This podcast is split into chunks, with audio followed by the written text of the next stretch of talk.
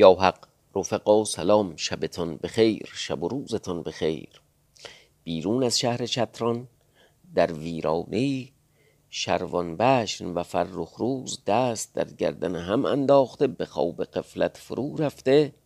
بر سنگ و آج و راهک خسبیده بودند اما حال و اوضاعشان گواهی می‌داد که بر تشک پرقو در سرای سلطانی تسلیم لشکر خواب شده اند.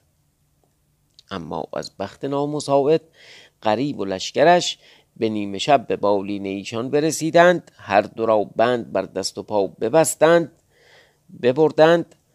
در سرای قریب غلامی بود که این دو شاهزاده را بشناخت. قریب سیاف خواست تا هر دو را سیاست کند. ارمند وزیر مانع شد گفت مسلحت نباشد. اما در مساف خورشید چاه و قاطوس کاوه پهلوان را. پس از نبردی طولانی با سرخ دیوانه و پسرانش که ایشان هم سرخ دیوانه بودند به اسارت گرفتند و بردند و بربستند. آول مفروز آن بدید دلتنگ شد. خورشید چاه نیز دلتنگ شد. هرمزگیل اسب در میدان جهانید پیش دیوانه آمد. سرخ دیوانه. از گردرا دست فراز کرد کمربند سرخ دیوانه بگرفت او را از خانه زین برکند. پیش خورشید چه آورد؟ بیفکند گفت او را بربندید. این بگفت به میدان آمد که سرخ دیوانه یکی دیگر در میدان آمد. هفت تا پسر داشت همشون سرخ دیوانه دیگه. چند تاشون مردن؟ حالا این نمی‌دونم چندمیه دیگه حساب کار دستمون در رفت. سرخ دیوانه یکی دیگر در میدان آمد با هرمزگیل زمانی بگشت هرمزگیل قوت کرد او را بر سر دست آورد پیش شاه برد. گفته شاه اگر کاوه را ایشان دارند ما هر دوان داریم بدهیم کاوه باز آوریم. هر دو را بند برنهادند خورشید چاو بفرمود تبل آسایش بزدند هر دو لشکر بازگشتند. چون خورشید چاو به بارگاه آمد در آن ساعت ابرک برسید. پیش خورشید چاو خدمت کرد. آواز در لشکرگاه افتاد که ابرک آمد.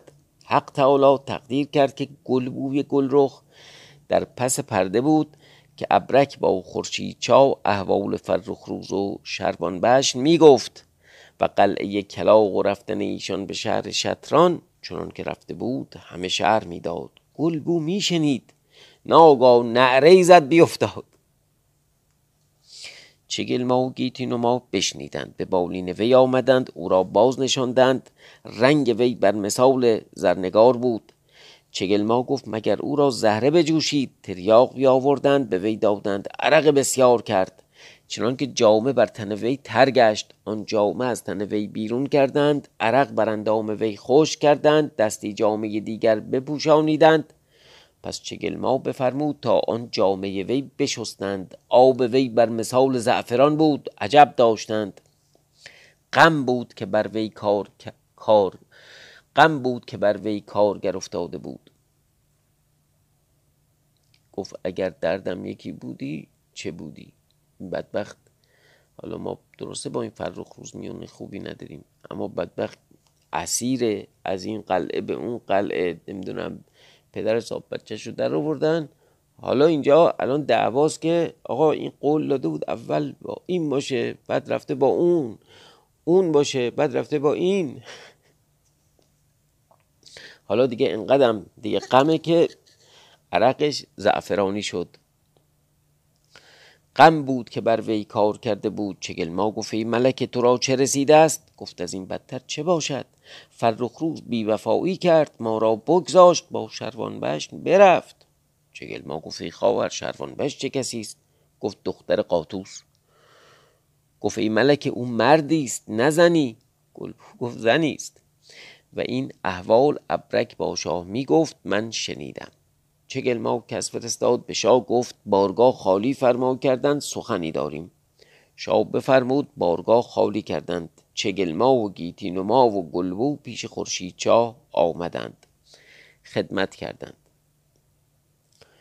این زنا تو این قصه همش این ور اونور ولو و همه جا میرن و همه کار می‌کنن. بعد که می‌خوان حرف بزنن با شاه همچین بارگاه خالی کن نامحرم نباشه کسی نباشه. خب چون شما همین تا دیروز از این ور اونور جمعتون کرد خیلی عوض خب پیش وی بنشستند چگل ما گفت ای شاه احوال فرخ روز چیست؟ خورشید چا دلتنگ بود. گفت نمی‌دانم. از بهر آن نگفت که در بند افتاده است تا ایشان دلتنگ نشوند. خبر نداره که اینا دلتنگیشون اصلا به خاطر گرفتاری فرخ روز نیست.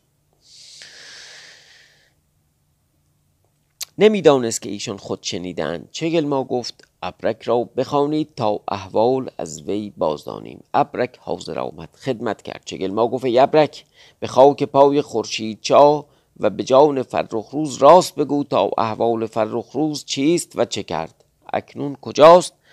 ابرک از اول کار تا به آخر همه می گفت و کار کردن روزافزون و لشکر غریب و احوال جمله باز گفت. چگل ما برخواست دست گیتینما و گلبو بگرفت به خیمه خیش. باز آورد گلبو گریان. چگلما زاری کنان.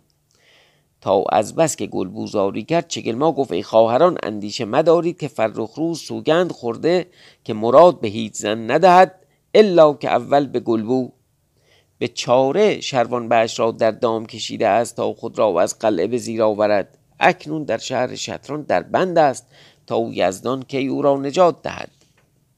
گلبو گفت ای خواهران اگر نه دل اگر نه دل فرخ روز با وی بودی چون از قلعه به زیر آمدی بدین جانب روی نهادی. والا اینو منم گفتم اینا یه کار برای چی بلند شدن رفتن اونوری؟ خب می اومدن اینوری دیگه چطوری سمک تونست بیاد؟ خب اینا می اومدن دیگه. دلایلی که اوورد نمی‌دونم لشکر اونجوری نمی‌دونم غلامان نمی‌ذارن همه کشک بود. یه کر می داشتن راست میگه. منم موافقم. گفتش که گلبو گفتش که ای خواهران اگر نه دل فرخ روز با وی بودی چون از قلعه به زیر آمدی بدین جانب روی نهادی. بیچاره گلبو از آن خبر نداشت که با شروان بش در ویرانه دست در آغوش کرده بود و خفته و در خواب شروان بش از بستان جمال فرخ روز میوه مهر میبویید و شکر جان فضای از لب فرخ روز میمکید.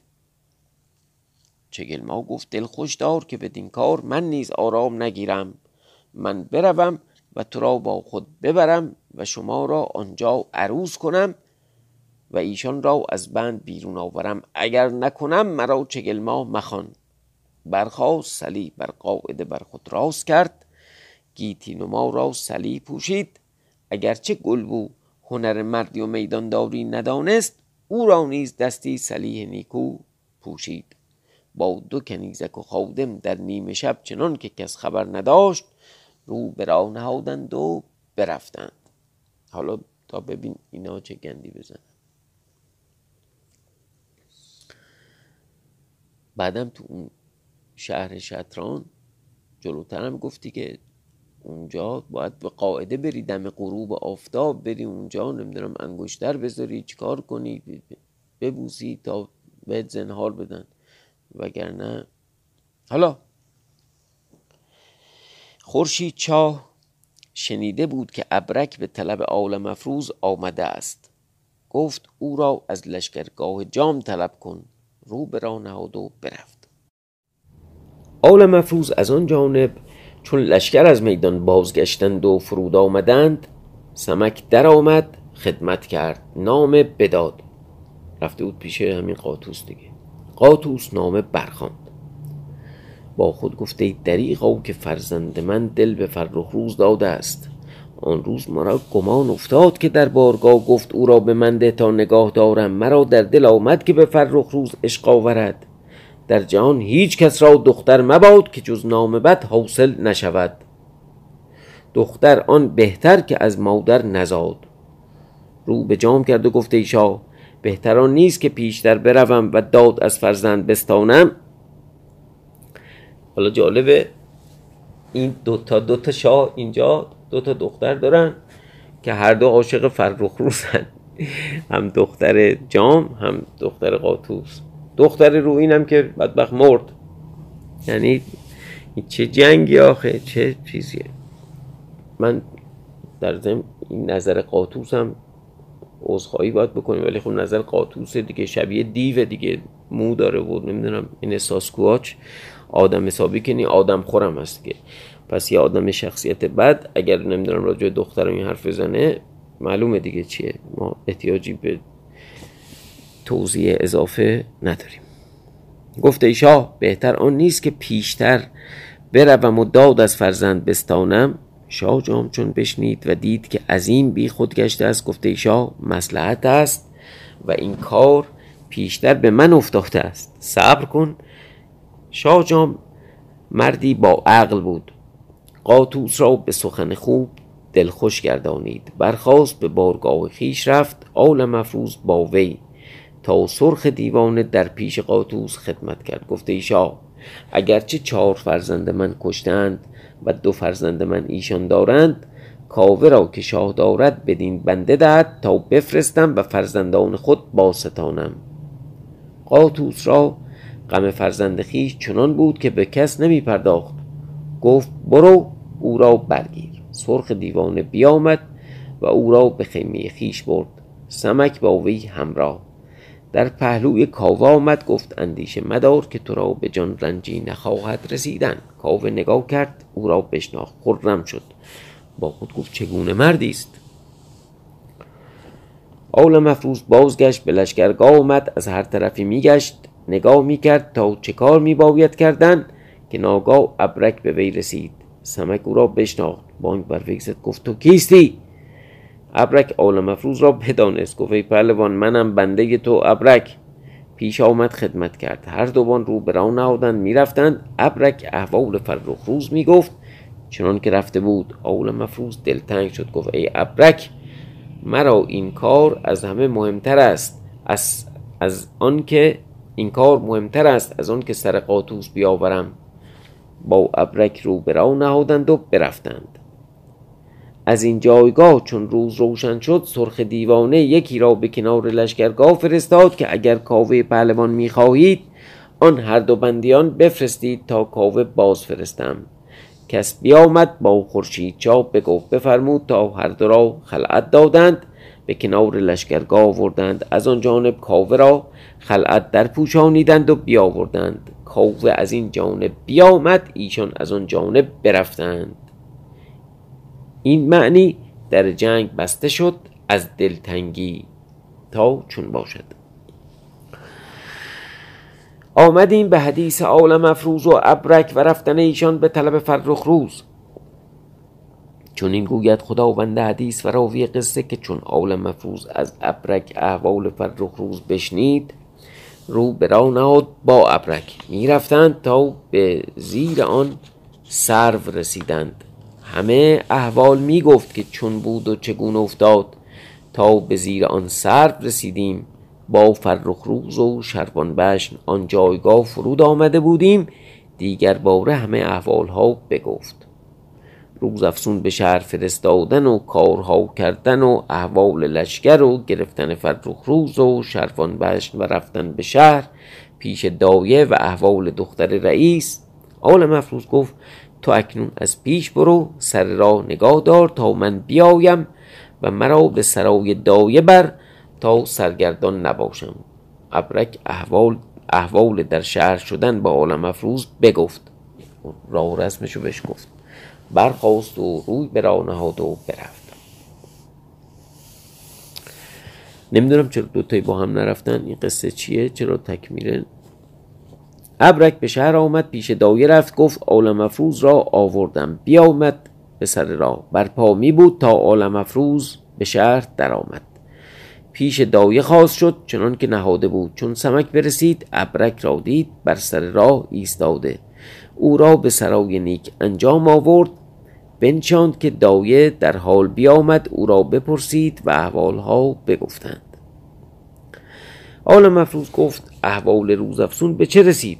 دایه گفت دختر رئیس ترتیب می کند که شاه را به مهمان آورد و او را بیاورد تا دختر رئیس ببیند که این کار او کرده شاه او را بنوازد. در سرای شاه است مگر او را بند برنهادند که احوال او پیدا نمی گردد؟ یا مگر شاه او را فراموش کرده است؟ آل مفروض گفت فرخ روز و شروان بش را کجا باز داشتند؟ داوی گفته ای پهلوان در زندان مجده که هرگز زندانی چنین کس ندیده است.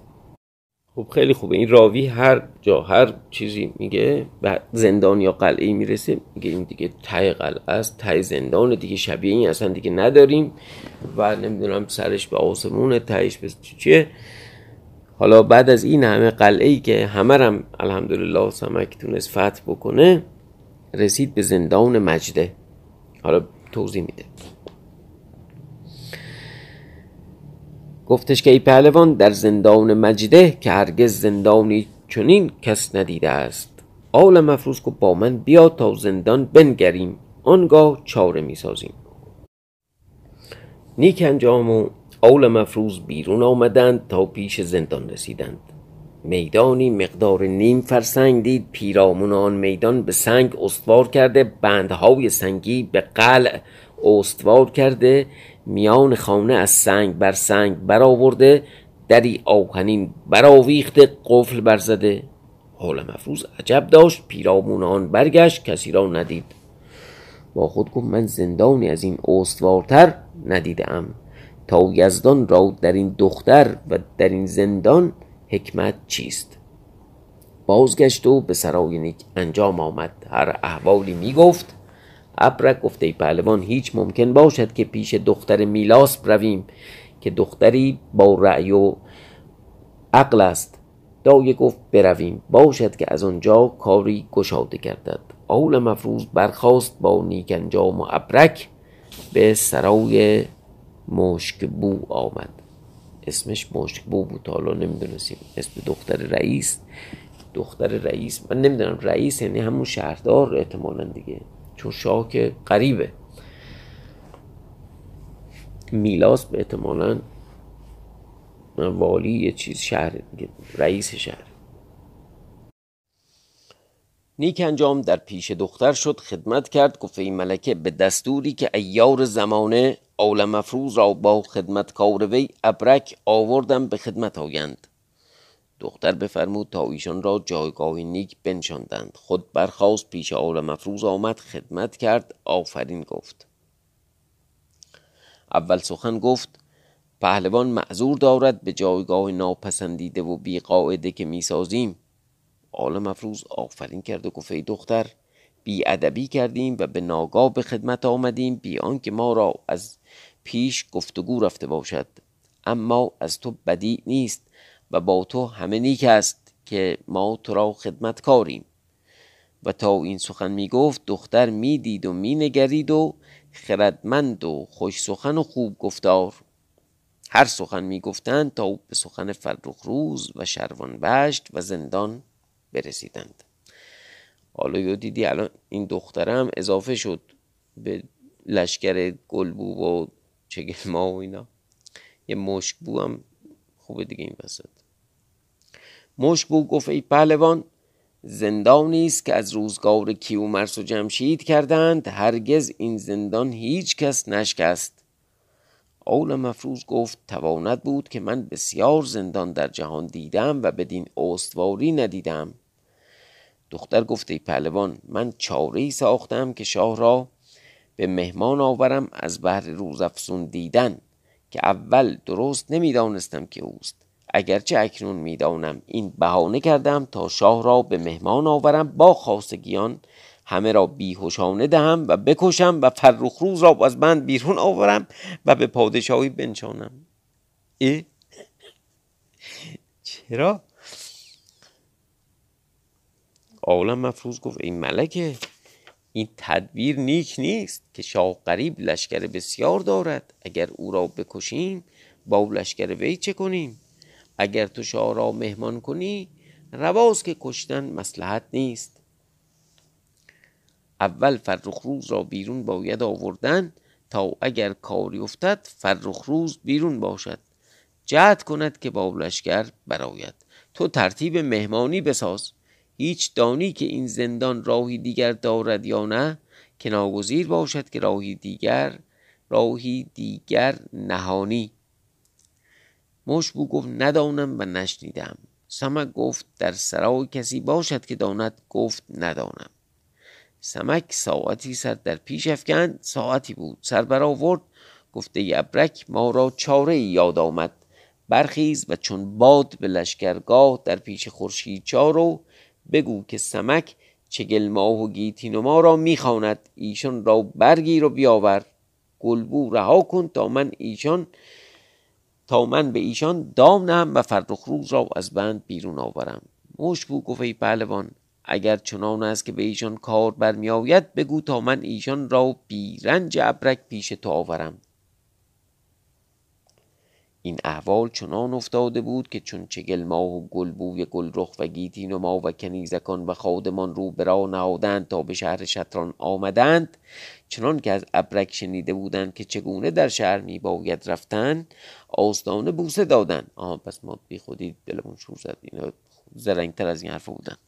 آستانه بوسه دادند انگشت برداشتند در شهر شدند سرای رئیس پرسیدند پیش دختر را خواستند. احوال خود با وی بگفتند مشبو ایشان را بنواخت و جایگاه خوب ساخت. تیمار داشت تا یک هفته برآمد آل مفروز برسید. چون آل مفروز از دختر رئیس این احوال بشنید بر خود بلرزید. گفت ایشان را چگونه بدین جایگاه آوردند؟ به حقیقت این جایگاه هند مشبو گفت بلی آل مفروز گفت ایشان را بخوان. دختر رئیس برخواست و برفت ساعتی بود می آمد چگل ما و گیتین و گلبو را می آورد پیش آل مفروز هر سه را بنشاند هر سه خدمت کردند. سمک به ایشان سر بر نیاورد جواب ایشان نداد در ایشان نگاه نکرد. چگل ما گفت ای پهلوان چرا سر بر نمی آوری چه کرده ایم گناه از دختر رئیس بود که نمی بایست گفتن که ما این جایگاهیم. تا تو را معلوم نبودی و سر بر ما گران نداشتی. سمک بانک بر ایشان زد که از این بدتر چه باشد که شما کرده اید ما نمانده بودیم در جهان. چهل سال است زیادت که کار می کنیم و نام و ننگ نگاه می داریم جان فدا می کنیم تا شما را به فرخ روز رسانیم. اکنون از خیشتن کامی خودکامی. به راه افتاده در میان چندین هزار دشمن آمده اید تا چند کار کنید؟ چه خواهید کردن؟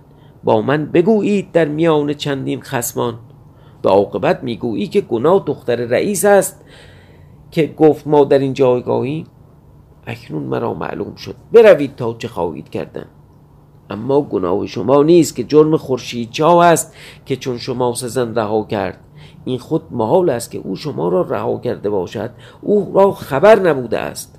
شما پنهان به خودکامی بگریخته اید که اگر خورشید جا آگاه شدی که شما را این هوس است شما را بند برنهادی از بسیاری که بگفت هر سه در خاک افتادند. گفتند ای پهلوان ما را خبر آمد که فرخ روز در بند افتاده. تو به سعادت قایب بودی. ما را آتش در جان افتاد. ندانستیم چه کنیم. رو به راه نهادیم. گفتیم مگر کاری توانیم کردن که فرخ روز را از بند بیرون آوریم.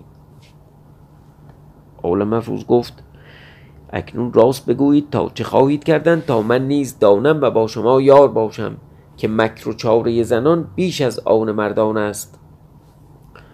هر سه گفتند ای پهلوان نه ما زنان و نه تو مرد.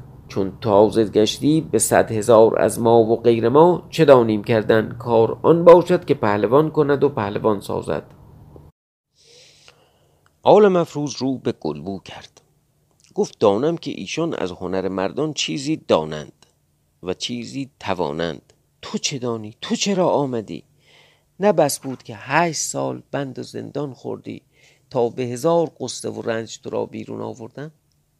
این همه کار که افتاد همه به سبب تو بود. با عاقبت خود را در دام افکندی. آمدی که این جایگاه چه کنی؟ از فرخ روز فارغ باید بودن که بعد از قضای یزدان دیگر که او را عجل نیامده بود شروان بشن او را از بند بیرون آورد با وی سوگند خورد که مراد به وی بدهد. اکنون دل از وی بردار که تا تو دل در وی بسته ای از بند رهایی نمییابد. و دیگر شروان بهشت از بهر وی به ترک خانمان و پدر و مادر و پادشاهی بگفت و همه ناموننگ به سرباز افکند و فرخ روز را از بند بیرون آورد و همه خود را به وی داد و به خدمت وی آمد تا بدین شهر هر دو در بند گرفتار آمدند تا بنگرم که احوال ایشان به چه خواهد رسیدن. گل بوی گل رخ گفت ای عالم افروز این نه سخن توست و نه جواب من. و مرا بدین سخن که تو گفتی از راه نشاید برد و نتوان افکندن که من خود افتاده همه جهانم. آخه تو میدانی که تو این معنی گویی که شروان بشت با فرخ روز برفت و او را خواهد بدین چاره نمی‌توانم کردن که اگر کسی به مراد نخواهد به زور خود را بر وی بندم. یعنی این کار نمی‌کنم. او را به سعادت باد و تو نیز که این سخن گفتی که اگر شروان به شاهزاده است و از خانمان و پادشاهی برآمده راست می‌گویی. ما نیز به شهر خیش مردم بودیم. مجهول زاده نیستیم. از گلخن گرماوه بیرون نیامده ایم خانمان و تخت پادشاهی تخت و پادشاهی ما را کم از آن وی نبود. همه رها کردیم. از بر مراد دل. خب اشتباه کردیم اگر دانستمی بعد از چندین سال با این همه بلا و رنج و مهنت و مشقت این باید دید و شنید یا آمدم یا نه. اما با قضا چاره نیست و دیگر شروان بش چه کرد که ما نکردیم؟ ایشان را نیز چیزی بگویم. هشت سال و به سر که بند و زندان و هشت سال زیادی. که به بند و زندان و خاری می‌کشم ساعتی در دریا غرق زمانی در جزیره ها وقتی در دست دزدان شکر یزدان که با این همه بند و زندان که کشیدم بر من چیزی نرفت که نام زشتی از آن حاصل آید. و در این قصه ها که به من رسید از دوستداری فرخ روز یک ذره واکم نکردم بلکه زیادت است. اگر هزار یکی از آن که به من آمد به تو آمدی که دعوی مردی و ایاری می‌کنی و دانم که در این باب چون تو کسی نیست با این همه با این همه مردی هرگز پیرامون این کار نگشتی و نام فرخ روز و خورشید جا بر زبان نیاوردی. همه کار همه کار خود می‌بینی. این آن سخن است که گفتند هرچه کنم نیکو هرچه کنی آهو. آهو اینجا به معنی اون حیوان نیست. البته شاید تلفظش هم مثلا در واقع اون تلفظش در واقع اهو مثلا شاید سعی در اون حیوان یه جور دیگه باید بگیم. هو در زبان فارسی به معنای خوبه دیگه. نیکو. هو انره یعنی هنر یعنی مرد نیک مرد در واقع. هومن یعنی همین مرد شخص خوب. هو اگر آ اولش بیاد در واقع معنیش عکس میشه. بی هنر آهو یعنی غیر نیک. بد میگه که هرچه کنم نیکو هرچه کنی آهو. آدم خودبینی هرچه کار خودش بوده از خودش حسن می‌بینه از دیگری عیب. آهو اینجا یعنی عیب. این آن سخن است که گفتند هرچه کنم نیکو هرچه کنی آهو. و دیگر در این معنی گفتند خوی بد که دارد چنین دلبر من نبیند حق خیش و بیند حق من. حق من. بی این معنی نه بدان گفتم که تو را حق باطل است و ما را نه که مرا خود بر هیچ کسی نیست. اما یک باره چون این عاجز نشاید بودن که بی جرمی سخن سخت می باید چنود می نگرم به ایار پیشه زمان می نگرم به ایار پیشه زمان منم که گوشت پاره ایم و به جای صد هزار پهلوان ایستادم. از هیچ دشمن به هزیمت نمی روم اگر فرخ روز را دوست دارم شاید. دل من مراست و هرچه خواهد رواست. تا جان من است و روان در تن تا جان من است و روان در تن دارم مهر فرخ روز در دل من بود و او را از جان و دل خود دوست در دارم. بی وفا نیستم. نه چنانم که گویند که در زنان وفا نباشد. و معروف است بی وفایی و معروف است بی وفایی زنان. اما می‌بینم که در من نیست مگر نزنم. من بیوفا نیستم پس لابد زن نیستم. این محال است که می‌گویم فل جمله همه زنان چون هم نباشند. مقصود این همه سخن گفتن که از خود بیرون آمدم آن است که مرا به سخن شروان بش که فرخ روز را از بند بیرون آورد نتوانی افکندن که اگر شروان بش او را بیرون نیاوردی اول مفروض بیرون آوردی. یک کمپلیمان هم داره به طرف میده. اگر شروان بش او را بیرون نیاوردی اول مفروض بیرون آوردی که بدان کار میان در بسته بود و اگر اول مفروض چاره ندانستی یزدان که آفریدگار جل جلاله آفریدگار همه است چاره ساز هر کار است. او را برهانیدی. مرا به چه میترسانی که فرخ روز با شروان بهش خواهد بود؟ او را به سعادت باد. مرا راحت وی می باید اگر فرخ روز از من برفت باز آید اگر با شروان بهش پیوست روا باشد. او را خوش باد. این کلمه گفتم که تو می‌گویی که شروان بهش با فرخ روز به موافقت در زندان است این سخن مردفکنی باشد که نه به مراد خیش رفته است. یعنی چی سخن مردفکنی باشد که نه به مراد خیش رفته است؟ که ایشان را با هم گرفتند اینقدر گفتم تا بدانی که من بسیار چیز می‌دانم اما نگویم از بهر حرمت داشت. تا حرمت من بر جای باشد مرا هزاران غم در جان بود. یا مرا هزاران غم در جان بود. صد هزار چندان غم تو بدین سخن که نه بر حقیقت گفتی در جان من افزودی. تو دانی با یزدان و فرخ روز و شروان بهشت این بگفت و گریان از پیش آل مفروض با دیگران برخواست خب این خیلی دیالوگ جالبی بود و خیلی به نظرم حرف درست یعنی هر چقدر اگر اینجا ضد زن حرف زدن و نمی‌دونم تیکه های انداختن و اینا این دیالوگ جبران همه رو کرد. و به نظرم یکی از بخشای درخشان داستان این حرفایی بود که این دختر مظلوم محجوبی که همه زندان مونده تا حالا هیچی هم نمی گفت و خودش هم گفت اینقدر گفتم تا بدانی که من بسیار چیز می‌دانم اما نگویم از بهر حرمت داشت تا حرمت من بر جای باشد.